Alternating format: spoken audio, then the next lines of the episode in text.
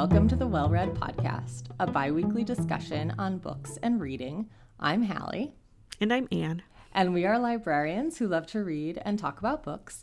And today we are discussing books that fill the hole in your heart after we have lived without Succession for the last few months. The TV show Succession that was on, was it on HBO? I yes. think so. Uh, the Roy family, and we we won't give any spoilers to how the show ends or anything like that. But we're we're going to talk a little bit about our love for Succession and where this idea came from.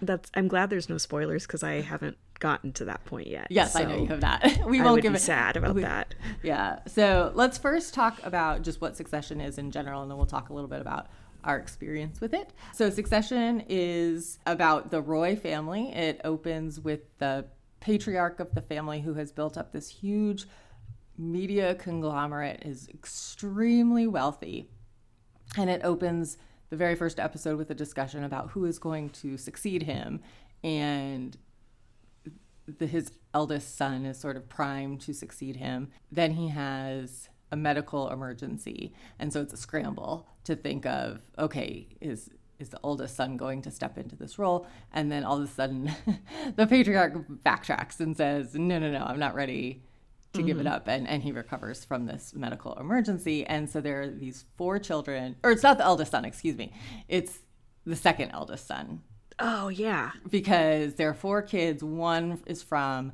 a prior marriage or relationship, and then the other three are all from the same mother. So they're sort of grouped together. And then the oldest, Connor, is kind of off on his own, kind of doing his own thing throughout the show. So it's the oldest of the kids that were from uh, the mother that you actually meet in the show. But anyway, so there's this most of the drama of the show is all of all about the business and who is going to be in the father's favor to step into leading this huge media conglomerate after he steps away from it. And it's uh, basically among those three kids. And there's lots of backstabbing and there's lots of drama. There's lots of interpersonal alliances that then fall apart because somebody changes their mind and it's just secrets galore and it's it's extremely well acted. It's extremely well written, in my opinion.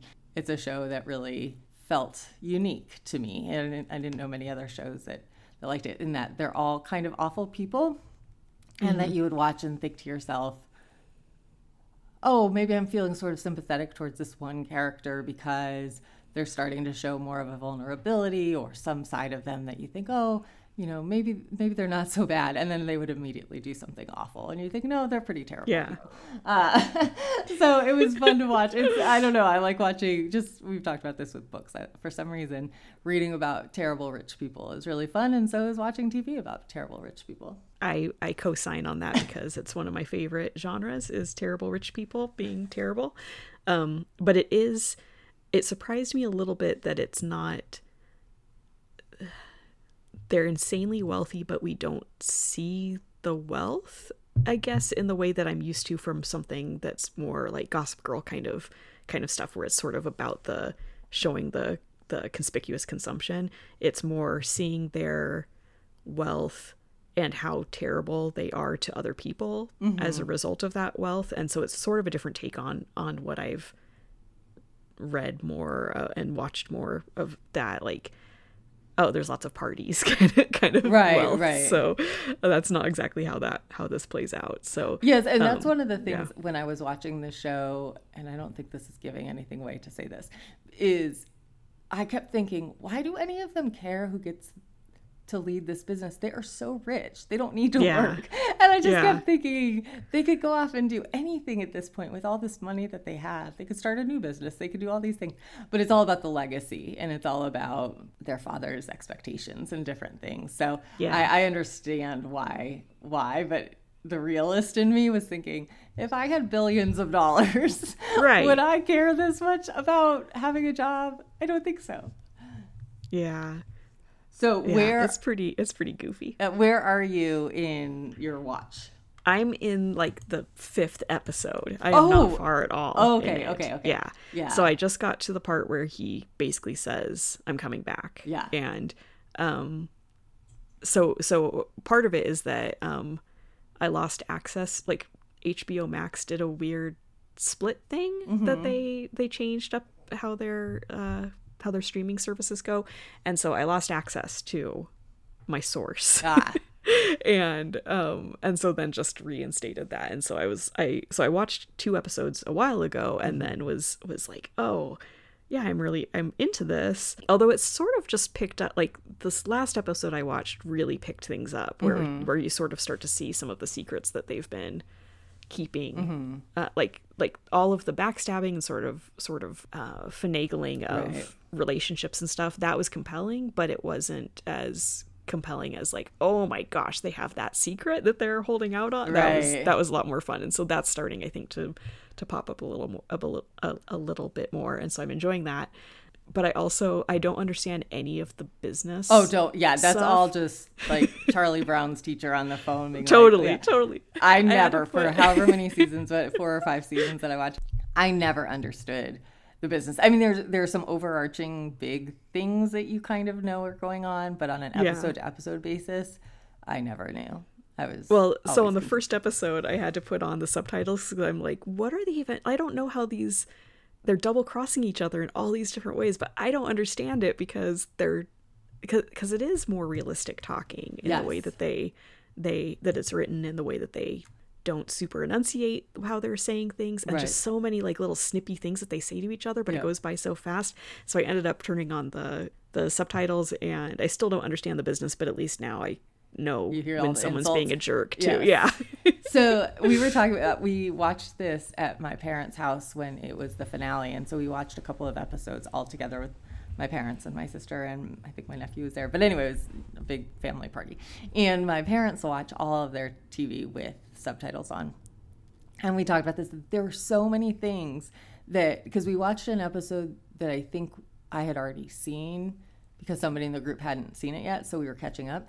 And there were so many of those little asides and usually as mm-hmm. insults that I had not caught when we were watching it live that I didn't or you know without the subtitles that I didn't even realize I had missed. But then Yeah. I was watching and thinking, "Oh my gosh, there's so much more to this than I realized." So Yeah. you're a smart cookie because I didn't do that and I'm sure there was a lot that I missed. We also talked about if have you ever watched the show Veep?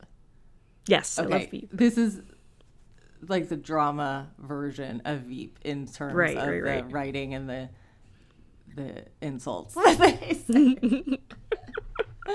Um, all right. Well, I yes, I have finished. Obviously, I kind of referenced that we watched. I think the first two seasons during the pandemic.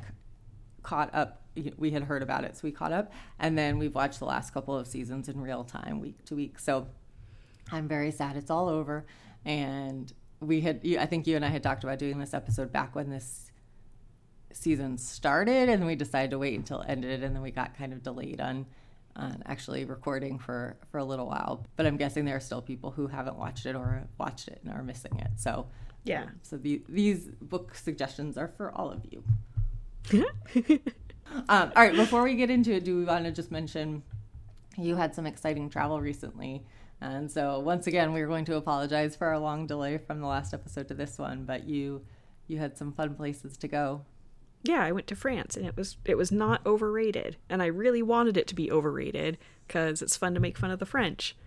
But it was amazing and they're not overrated. It was everything was amazing. France um great. it's pretty great but so i i went to uh eastern france um with my family and and was staying in a smaller um city there and went to mont blanc and kind of did all like things in that area and then did just a couple of days in paris at the end and that was pretty satisfying since i've studied a lot about paris in my college years and so to finally see a bunch of paintings that i knew way too much about and lots of locations that my sister kept saying, "How do you know about all this?" And I was like, "I don't know. I just I just learned a lot about it." So, so that was really fun. But I am I think officially out of vacation days for the rest of the year.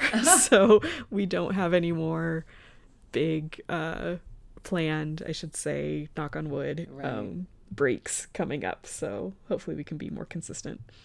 Yeah, so And then you went I did. I went to Taylor Swift. it was amazing. It was amazing. I loved it. It was everything I hoped for and more. It was awesome. There's nothing like being surrounded by 70,000 people who are all just as excited as the person next to them to watch a concert and it was just amazing. It was so much fun. I I know tickets are in short supply, but if if anybody has the opportunity to go and you're waffling about going, I would say definitely go. It, it's amazing uh, to see her do her thing, and it was really, really, really fun. So, and now I'm sad that I don't have it to look forward to, but I'm so glad I got to go. Yeah, it was. A, it sounded. I was excited for you to get to go, and yeah. so I've been excited to listen to yeah. how that went. Yeah, it was. Yeah, it was amazing. It was really great. All right, let's go ahead and share our first books. Okay, so my first book is The Heiresses by Sara Shepard, and I should say that I went with all genre picks because that's what I read. And so everything I'm talking about is not at all the tone of the show, but there are some things that made me think if someone is like me and enjoys this show, but uh, wants to look for some different facets in the books that they're reading, then that's that's kind of the direction I went. So um, this is much more chick lit than you'll find in Succession, but I liked it because it's about a New York City family institution that looks one way from the outside, but is actually filled completely with infighting and backstabbing. So the family in this case is the Saybrook family, and they're famous for their jewelry empire. And the daughters of the family are known for their impeccable taste and their fashion icons, but they're also very smart and very accomplished, and they they work in this family business. So the first sign that something is wrong with the family is when one of the daughters, um, or I guess it's not just daughters, it's it's cousins, and, and they're all involved. Um, but one of these women is named Poppy, and she falls from the balcony of her Tribeca loft, and everyone is shocked and they think it's it must have been suicide but that seems totally out of character with with her and what she had going on in her life. So uh, soon after this four other saybrook cousins received a message that says one heiress down four more to go. Ooh. and that's very yeah very ominous. And they each have a different role in the family and in the family business but they're aware of uh, rumors of a family curse and that there are secrets that they're keeping from others and that there's family secrets that have been kept from them. And so they start to become fe- fearful that they're just being picked off by a murderer. So um, it's been a while since I've read this book. I think I read it before it came out, and that's been probably 10 years, but it has a very, very breezy tone to it um, in in like a Gossip Girl meets Succession kind of kind of way.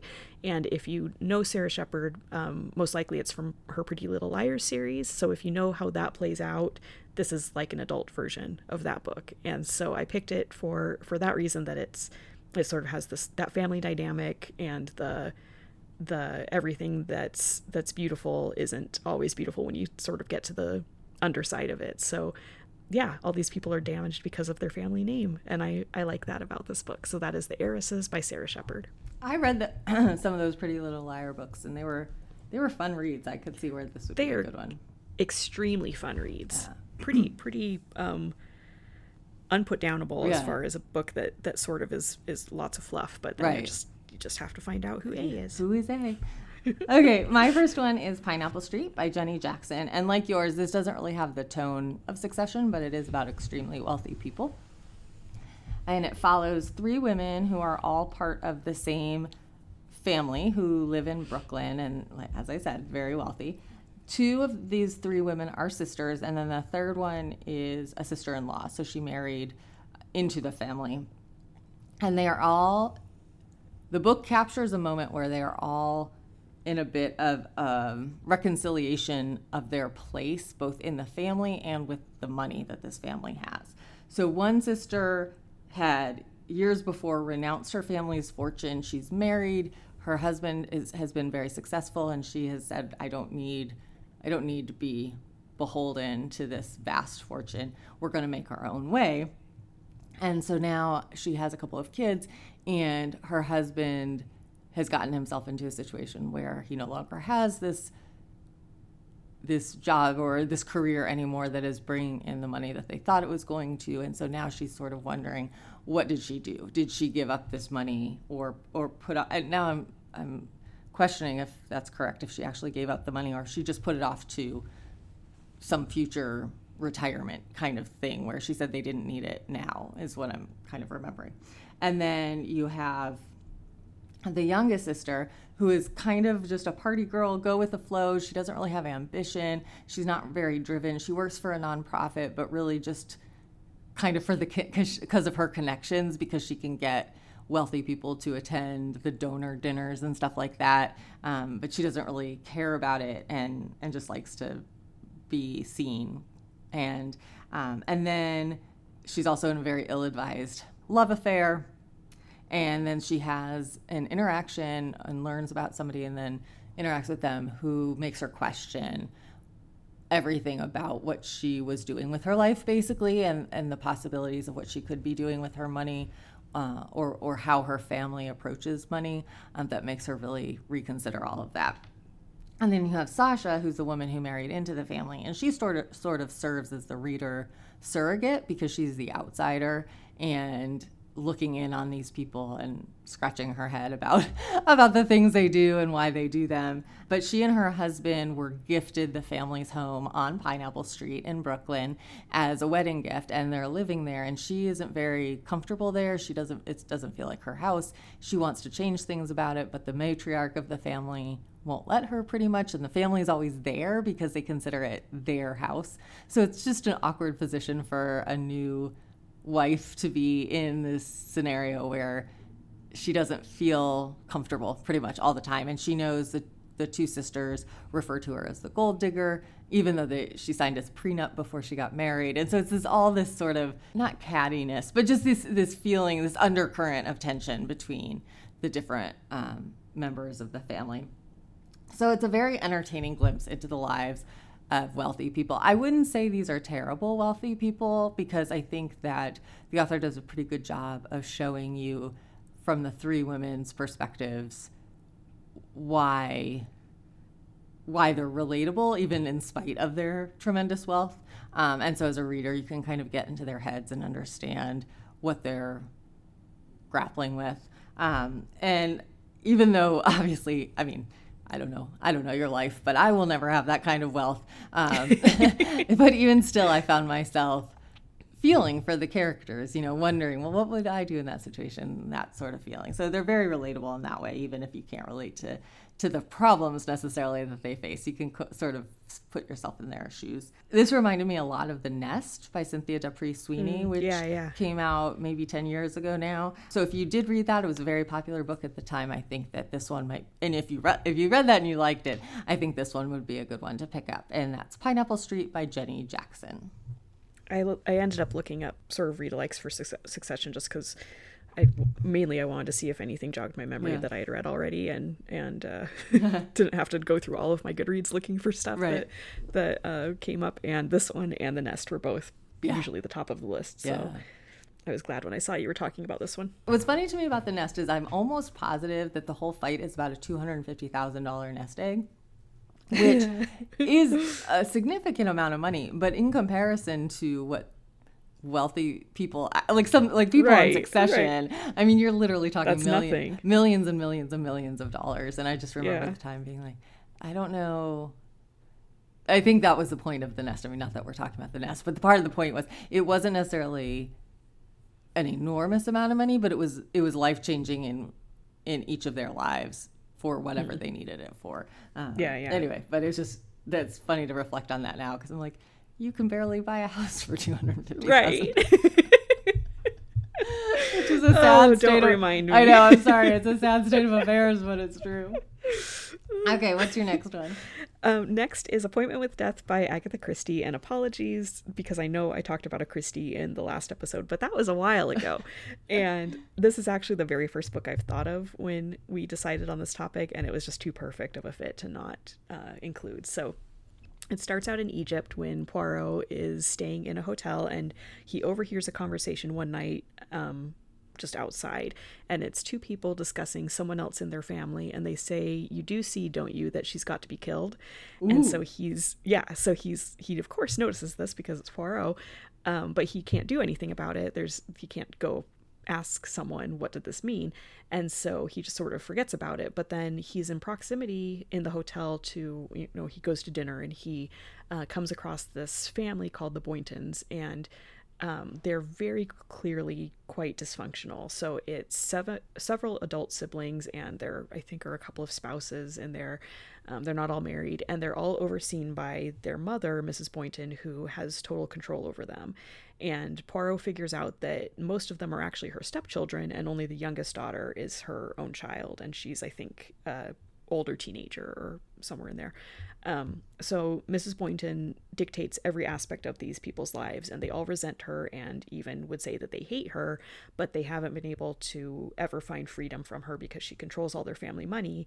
But it's beyond just control. She's actually quite sadistic, and she plays mind games with them and mentally abuses them, and she really finds a lot of pleasure in that. So um, the way you know any Christie book goes, there's lots of people that are also in the hotel, and and so they all are sort of one big giant group of suspects um, of it, and so the, the murder hasn't happened yet, but eventually everyone goes on a big excursion to Petra, which is that city that's famous for being carved into canyon walls. That's that's now in uh, the country Jordan.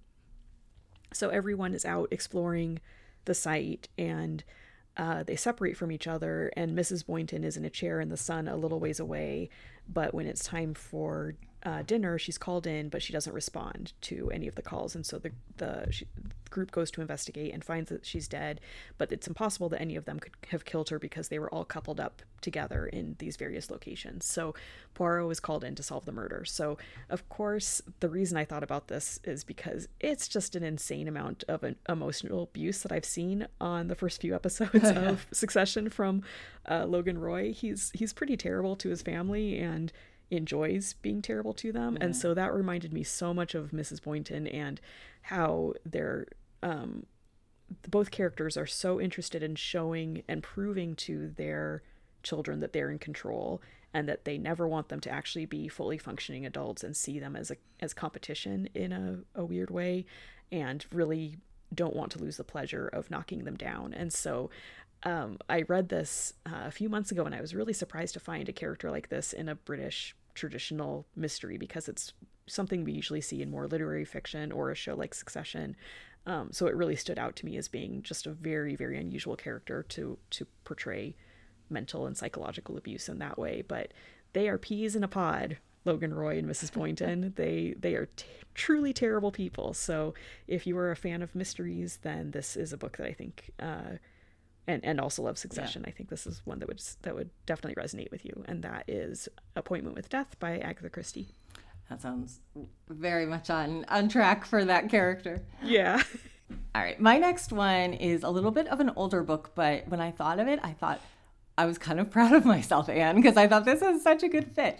However, I read it such a long time ago that I don't remember very many of the details. So I apologize. I'm going to be a little bit vague, but I think I'll hit on the highlights that you'll know if you'll first of all know why it's like a succession read alike and also if it's for you. So it's called A Thousand Acres by Jane Smiley. Have you read oh, this? Oh, that's a no, but it's a good comparison because yeah. it's because it's King Lear. Right, right. So it's an adaptation of King lots Lear. Lots of stuff in Succession that are like that. Too. Yes, and it is set in the late 1970s in Iowa, and it's um, there is a farm that has been in the family for generations, and the father, his name is Larry, he announces one day um, when he's had a lot to drink that he is going to leave the farm to his three daughters.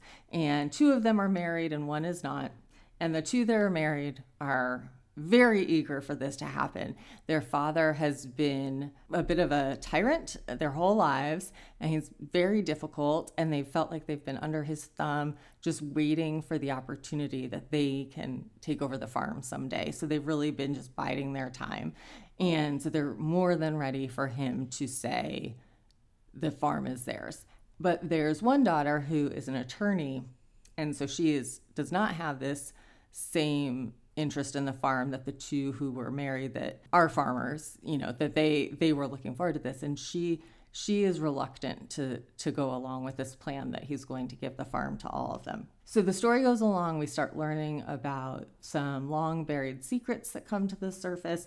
We learn about some manipulation and different things that have happened. We've learned some pretty terrible things that the father has done and the way he has treated the daughters and why why this becomes so fraught so quickly and some infighting that happens between the daughters. If you've read King Lear, it very much matches much of that play, including, well, I don't want to say there's like a big a big event at the end that that matches that mirrors the book and the play. In my opinion, Succession is very much in that same vein. You know, it plays at times Logan plays the kids against each other to mm-hmm. try to get them fighting against each other or to see who's going to be loyal to him. Uh, and that's very much like King, Lear. It's very much like this book. And this is just set in the 70s on a farm in Iowa instead of New York City uh, in the 2000s, but um, but there are a lot of similarities to the tone. This is a little bit more bleak, I would say, and dark. I mean, Succession's very dark, but it also had moments of humor. Mm-hmm. Uh, and that I don't recall there being much of that in this book, but again, I read it so long ago.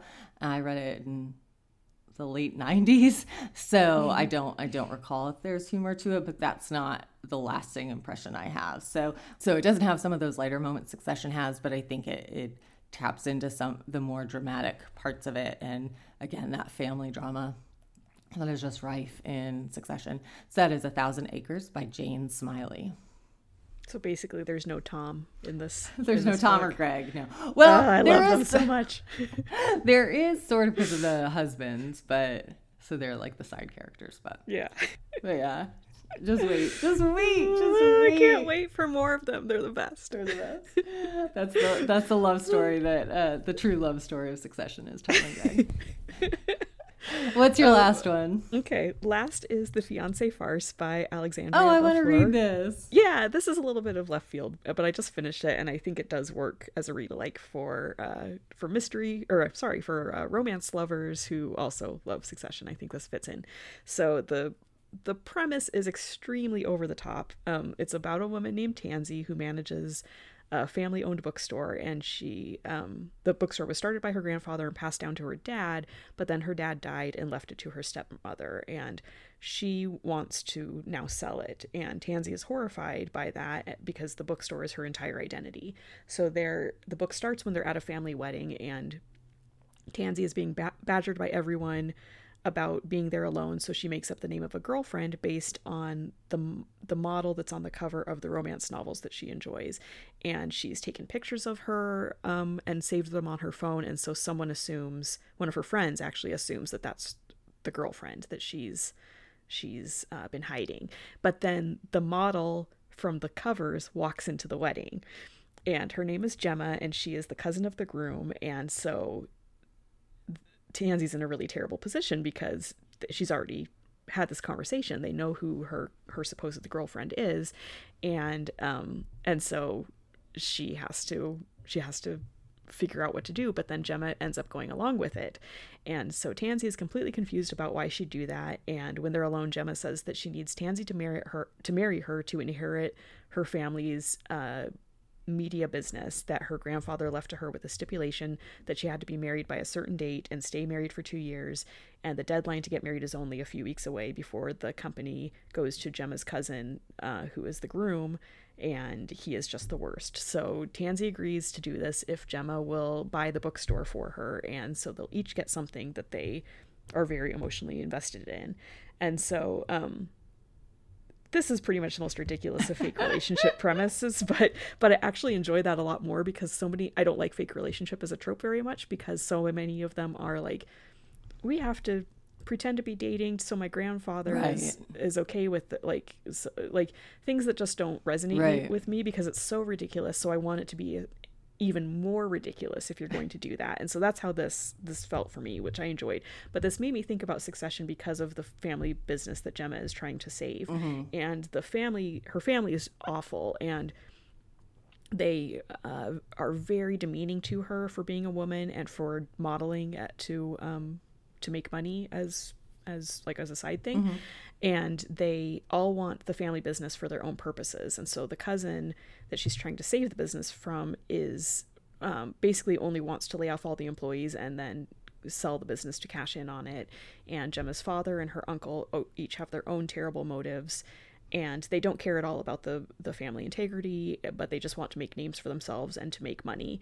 And gemma is actually invested in honoring her father's or her sorry her grandfather's wishes and maintaining the legacy of the newspapers that they own and treating their employees fairly that they've they've had for decades so it's a very very different style than succession obviously mm-hmm. but the fi- the fighting between the family members and sort of the connections and um alliances that they're making together against other people when it su- suits them is um, very very reminiscent of the Roy Roy family mm-hmm. and how they're essentially all in it for themselves.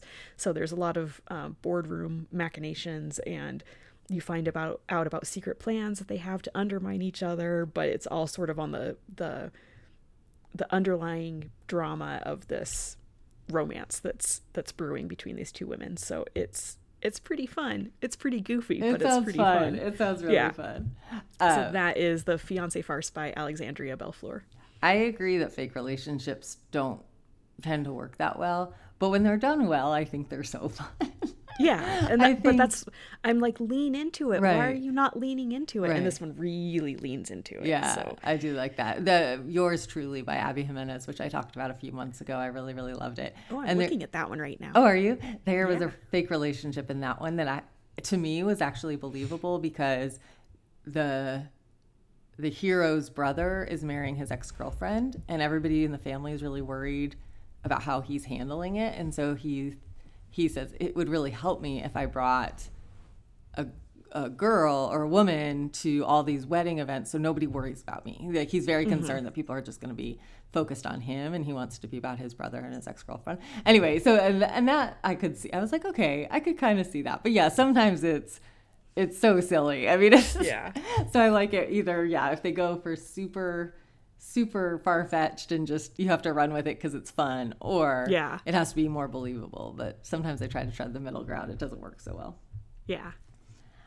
All right, my last one is Trust by Hernan Diaz, and this book is is stylistically a little bit complex and I'm I'm worried I'm worried that my description is just going to confuse everybody. So I'm trying to simplify it as much as possible and just get to the heart of what it's about. Okay? So it's told in four parts. And the first part is a novel. It's a portion of a novel that is about an extremely wealthy reclusive man who made his money in the stock market and becomes one of the richest men in the United States in the 20th century.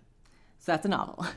the second part is a partial memoir by a man named Andrew Bevel, who closely resembles the fictional main character from the first part that's the novel. And he is now, Andrew, is now writing his memoir to set the record straight because he feels like the novel disparaged him. Following so okay. far? Okay. Yes. So then the third part is a memoir or notes and and it's it's a memoir, I guess, of a female journalist who is pulled into a scheme by Andrew Bevel, who's the real person in the real financier, uh, financier, uh, to, uh, and he wants to ruin the life of the author of the novel from the first part because of what he did. So the third part is this outsider perspective that's gotten sucked into this man's world. All right. And then the last part is the diary of his wife, of the real guy's wife. All right. Okay. So it's it's one of those puzzle box stories where you don't see the whole story until the end. So sort of like a Cloud Atlas or something like that, but not quite as complicated. I mean, it, while you're mm-hmm. reading it, it's very clear whose perspective it is and what it, it just builds on each each story builds on it so that by the end you have this full understanding of this man who was incredibly wealthy and what his legacy was and how he got to be so wealthy and the things he did that were maybe not so great or not so bad on the people that he impacted on the the way to his success. Um, okay. So it's it's just it's it's very much a in line with Succession about kind of stomping on people to get ahead, but maybe sometimes you think that's the right thing to do or that's the only way to move forward. Part of it is, I think if this were just a straightforward story, it would probably be interesting. But part of it that makes it so compelling is that as you're reading it, you're forming different pictures of this person. And so, mm-hmm. what you learn in one part, say about his wife, then is revealed in the fourth part when it's her diaries. And so you you you have to read it as a whole to understand all of the pieces. And so it's just fascinating and it's a really interesting and incisive look at capitalism in the United States and the history of capitalism in the United States told through this one person's story. So that is Trust by Hernan Diaz. I have that on my shelf right next to me that I've I wanted to read last year and then realized yeah. it was too literary. And, yeah, and yeah, it's definitely uh, it, it sounds really really good. Yeah, it's definitely literary. It was one that I wasn't sure that would be for me because I don't I don't always like book that books that make me think too hard to to appreciate the story. I mean, a lot of times I'm reading for escape, and it's not that yeah, I'm reading. Yeah. I don't read hard subject matter, but I don't want it to be a chore to read. I don't want it yeah. to be a chore to actually comprehend the words on the page. And so I was a little bit worried because all of the reviews did exactly what I just did and talked about the structure more than the story. And so I was a little bit worried that I was going to get bogged down in being confused about the structure or, or however the story was presented. But it, it's not it's not like that. It's a very readable story. Um, and then at the end, you're just sort of like, oh yeah, I see how it all comes together now. And I don't know, it was it, it was really good. So I would recommend once you have time to once you have time to pick it up, I would recommend yeah. reading it. okay, so that's it for our succession books. We will be right back with what we're reading this week.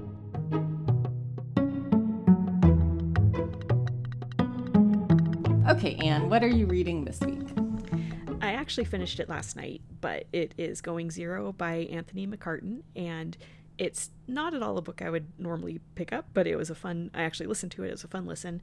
Um, so it is lots of characters in it, but um, the the starting character is a tech wunderkind named Cy Baxter, who has created the ultimate surveillance program called Fusion that he is trying to market to the U.S. government as a national security tool and it has there's huge stakes involved because it would if he does this successfully he will get a 10 year 100 billion dollar contract and have access to all levels of intelligence that the the US government has control of and so he is going to beta test fusion on 10 Americans and they will need to go zero, which is to live off the grid. And if they can beat Fusion's tracking for one month and not get caught, they will get $3 million cash. Ooh. So some of the beta testers are other tech experts that you'd sort of expect to be interested in something like this. Um, some are regular people with know how, but one of them is a Boston librarian named Caitlin Day, and she just doesn't seem to fit the mold of the other participants. So when she was added to the this group, she was it was fully expected by both Cy Baxter and the rest of his team that she would be the first catch and that she's has no hope essentially of outwitting them. So when she's given the signal that the the project is starting, she is basically spotted immediately. And it's almost as though she isn't trying to hide and she's openly walking down the street in Boston. But then, and they're, they're sort of closing in on her. And then she goes into a business and then she's gone and they can't find her. So the team is completely shocked that someone as unsophisticated as a librarian would be able to slip past their technology. And there's lots and lots of jokes about that of how is this librarian doing this?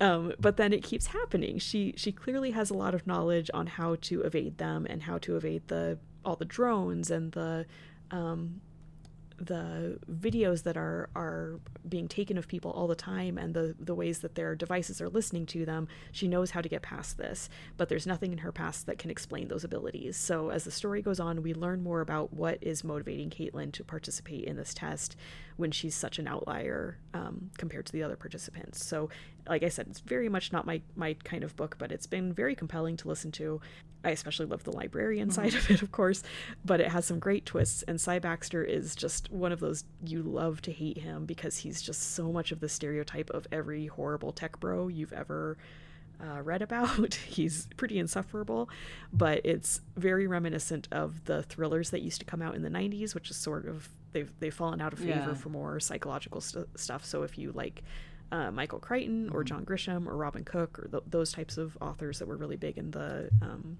I'd say Yeah, maybe late late 80s Yeah. and 90s um, they're they're much more reminiscent of that kind of book so that is going zero by anthony McCarten It's funny because I'm always on a quest to find books that Jeremy might like, and Oh, I always yeah. think Michael Crichton would be one. But but back in the day, I don't know what he. Yeah, yeah, I don't pay attention to what he writes now, but I always think, oh, I feel like he would like th- have liked those books. Like he would have Right. loved Jurassic Park at the time. right I right feel right like. yeah go give this one to him Yeah, and actually, we were just having this conversation about going back for like the last 20 or 30 years and i should look back at all the books that i think he should read because he didn't he was it wasn't even on- his radar to be reading anything Yeah.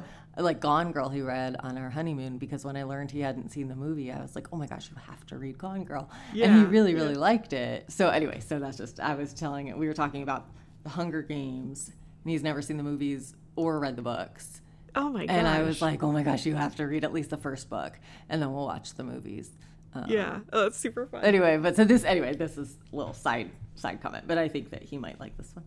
What I am reading this week is Hello Beautiful by Ann Napolitano, and I feel like this book has just gotten lots and lots of enduring buzz this year. I Yeah. feel like even before it came out, it was being talked about, and then it came out in March, I think, and still even last week i was with my family and my sister asked if i had read it because she keeps hearing about it. And so i just feel like it has a lot of people talking about it but i was i don't exactly know why. I was kind of reluctant to pick it up. And finally when my sister asked me i thought you know i need to just i need to read this because everybody's everybody likes it too. It's not just people are talking about it people really love it. So i thought i should i should pick it up. And i'm about maybe two thirds done. And so far, I'm very, very glad I picked it up. Although I will say it took me a minute to get into it. It pr- took me probably 50 to 100 pages to feel invested. And then at about halfway through is really when it kicked into high gear for me of feeling like, oh, I get why people really love this book. So Yeah. just just a little for forewarning to anyone who's going to pick it up is I, I didn't feel the love right off the bat. I thought, oh, this is good and it's well written, all these things, but I didn't I didn't love it until now I'm loving it. So in case you don't know, it is inspired by Little Women and you don't have to know Little Women, I don't think, at all to appreciate this book. It really does stand on its own, but you can definitely see the influences of it. And it's not a straight adaptation like A Thousand Acres was of King Lear. I mean, it, it, it has some similarities, but it's de- it's definitely not just a recreation of Little Women in modern times. And in fact, they even reference Little Women at different parts. So she's in on the joke. You know, I mean, she's talking about. She knows that people are gonna get this little re- this Little Women references. It is about four sisters living in Chicago, and it starts in the early '80s. And where I am, it's a few years past the start of it, maybe five years. So I don't know how much it goes into the future, but it definitely spans a fair bit of time in, in these la- the lives of these sisters and they have never really needed anyone but each other. They have kind of a loud, chaotic, boisterous Italian family. Their their mother and their father didn't have the best relationship, but they they loved their father, they loved their mother, but they they were both kind of strong personalities, and so sometimes they butted heads. Um, but they they have just a very loving household. And the oldest is Julia. And when she goes to college, she meets a boy named William.